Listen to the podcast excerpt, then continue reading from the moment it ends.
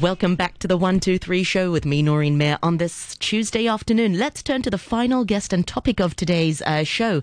We're talking about quarantine and children's welfare. Now, health experts have warned that Hong Kong risks seeing another uh, more infectious COVID nineteen variants taking root and have urged authorities to stay alert and plan for the worst.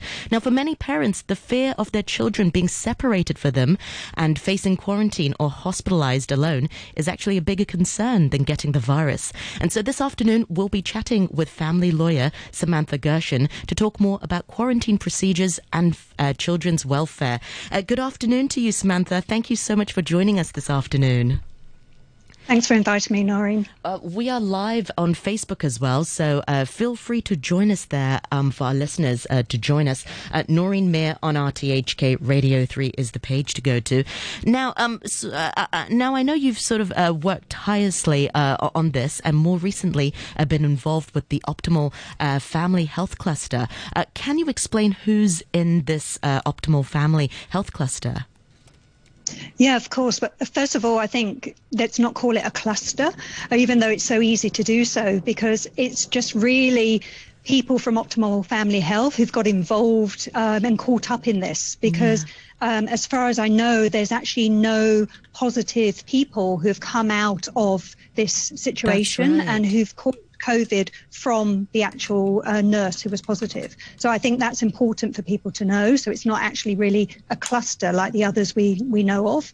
Um, but there there's staff members and there's a number of patients who went to the clinic between the fifth of April and the seventeenth of April. Oh, sorry, the fifteenth of April, I think it is, the last day that the nurse worked in the clinic. So they have all been caught up in this. Yeah.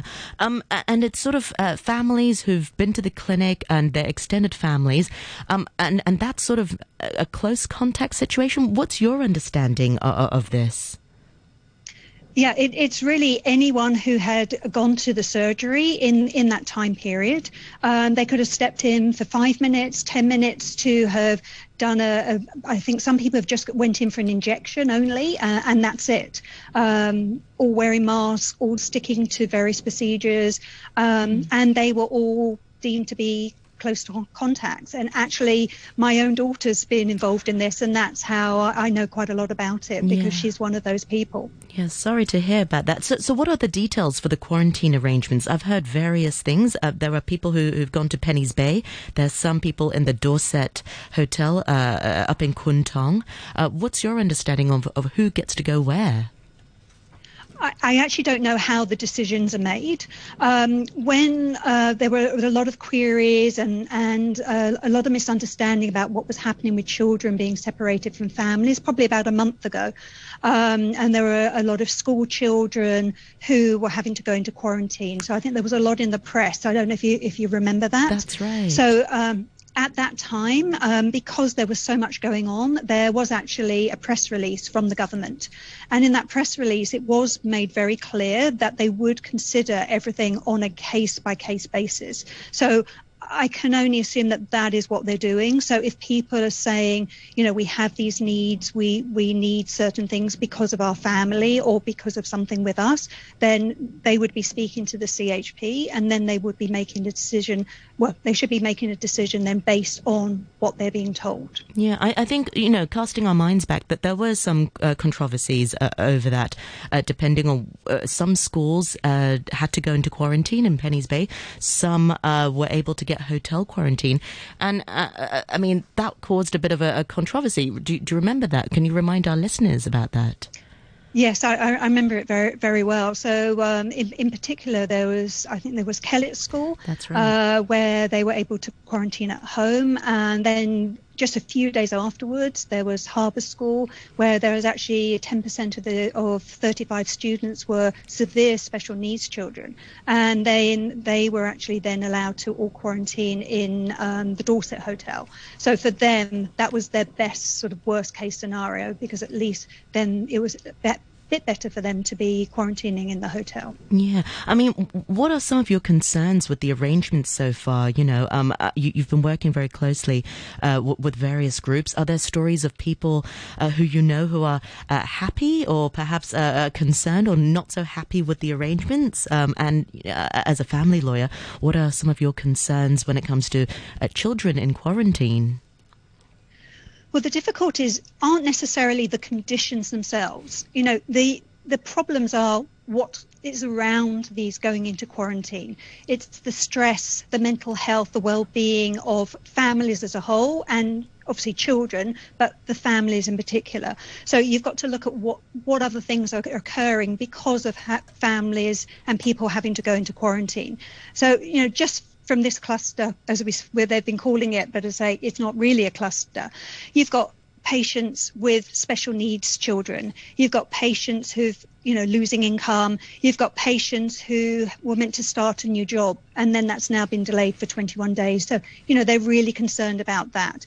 You've got patients who already suffer from mental health um, problems. So you can imagine, you know, how that's been exacerbated. And, you know, they're now going to be suffering from periods where they don't have sort of other human contact. And that's going to cause them great difficulty. You know, even my own daughter, she was she was fine in the beginning. And now, you know, it's reached a stage, you know, the novelty's wear worn off, you know, it, it's not fun. It, it it really isn't. And it's not to do with the condition so much. It's just, you, you know, you're stuck there through no fault of your own. And for her, it was just going to the doctor. Um, you know, so you lack that human contact.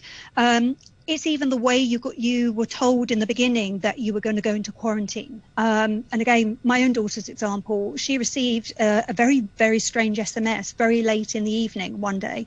Um, luckily, because I've been helping families with a lot of these cases, I knew it was strange, and I immediately had the instinct this meant she would have to go into quarantine. But it didn't even say, we're asking you these we're asking you these questions because we think you might go into quarantine. It just was asking loads and loads of questions. And, you know, for her to suddenly get this S M S message, it was sorry, it was actually it was WhatsApp. It wasn't even S M S.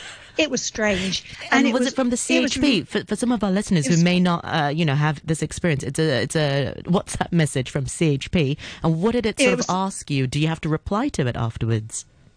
Yeah, you're meant to reply to it. Um, it was from C H P. It was an S M S. Oh, sorry, I keep saying S M S. WhatsApp message. Uh, that's why it's so bizarre. I'm still saying S M S because I'm assuming it was, but it was actually a WhatsApp message.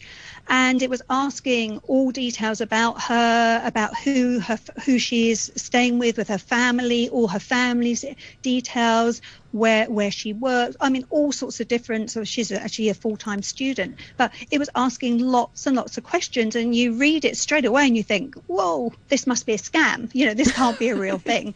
Uh, it, I mean, it, it was that strange. Um, and then it did give you a telephone number that you could call to check that they were real. But by the time we actually rang the number, it was out of office hours for that for that number. Um, so. You know, even just getting that, and she was she was really upset when she got it, and it was late at night, so obviously she couldn't sleep that night because she was fearful, what's going to happen to me? So then she got a call from them the following morning at ten a.m. in the morning, then saying, you know, you have to go into quarantine. And how you know, long so do you have? The you do they give it. you a deadline? You have to be in quarantine by six o'clock that evening from from the time of the phone call. Do, do they give you a time frame? Uh, not not that first phone okay. call, but um, they said it was likely it would be that day, but that not in not in that phone call. So so you've got those examples of yeah. you know how the actual quarantine arrangements themselves work. You know, it, it can be traum- traumatic the way it's received. You know, you don't really know what's going on.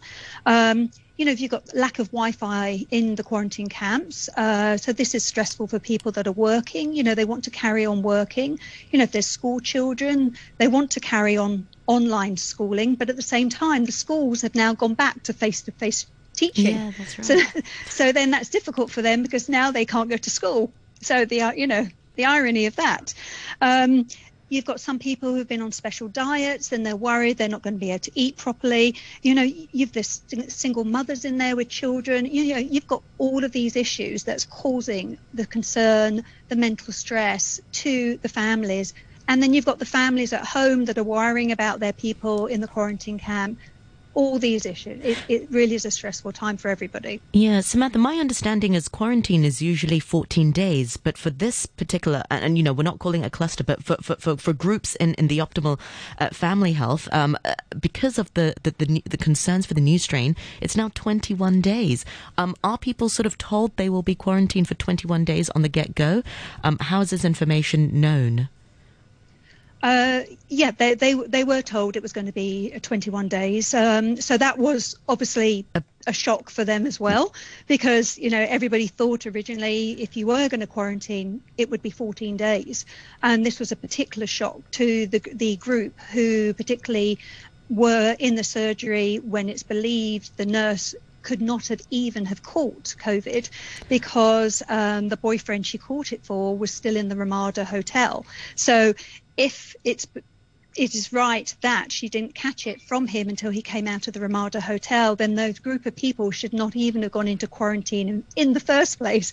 So not even should they have not have been into quarantine, definitely not for twenty-one days. You know, that that really is excessive. Yeah. So you can imagine that extra stress, the difficulty, you know, they just don't get it. They don't understand. It, it, it's not fair. And, you know, the added stress, it's not fair to them. It, it really isn't. Yeah, it sounds stressful. Uh, hearing this sort of uh, uh, account, um, uh, we've only got a few minutes uh, left, Samantha. Mm-hmm. What are your thoughts on what can be improved? I mean, you're working very closely with families, with individuals in quarantine. Um, uh, for example, you know, should uh, families with, with young children have the option of home quarantine, for example? Because my understanding is people are tagged with that electronic bracelet, and you walk the parameters of the hotel, so authorities are able to really track your exact location. Um, so uh, I'm, I'm just wondering, you know, from, from practical reasons, uh, what can be improved in terms of uh, quarantine?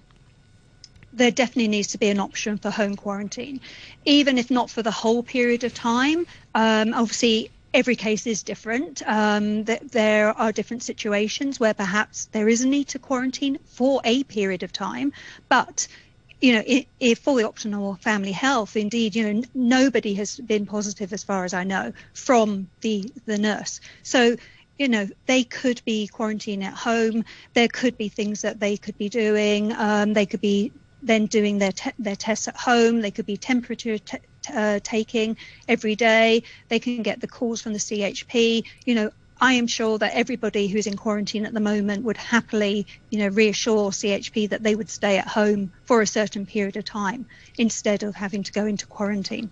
Yeah. Um, well, Samantha, thank you so much for, for your sharing. I hope families uh, in quarantine right now um, are, are not too distressed. It does sound really, dis- you know, y- your your whole life is sort of turned upside down. You everything is on, on hold. Um, hopefully, um, you know, we can come up with, with better arrangements, especially, you know, like you mentioned just now, there are children with, with uh, extra educational needs who perhaps will be fearful of, of being isolated, even though they're with their parents. It's, it's boring, even for adults, let alone for, for, for children. Remind our listeners once again, how can we find out more about you and your work, Samantha? Uh, yeah, of course. Uh, yeah, I'm a partner in the family team at uh, at Withers. Uh, so obviously you can find me on on, on our website. Uh, and uh, if you have any queries, I can always answer that via my email, which is samantha dot gershon at withers wide dot com, and I'm happy to answer queries about the, these COVID situations. And because of the uncertainty, you know, not knowing now the definition of a close contact, you know, it, it's a difficult time for everybody. Yeah, well, thank you so much for, for, for all the work that you do, Samantha, and I look forward to perhaps a more positive update from you soon. Thank you so much for your time this I afternoon. Hope so. Thank you. Thank you for your time. Thank you very much.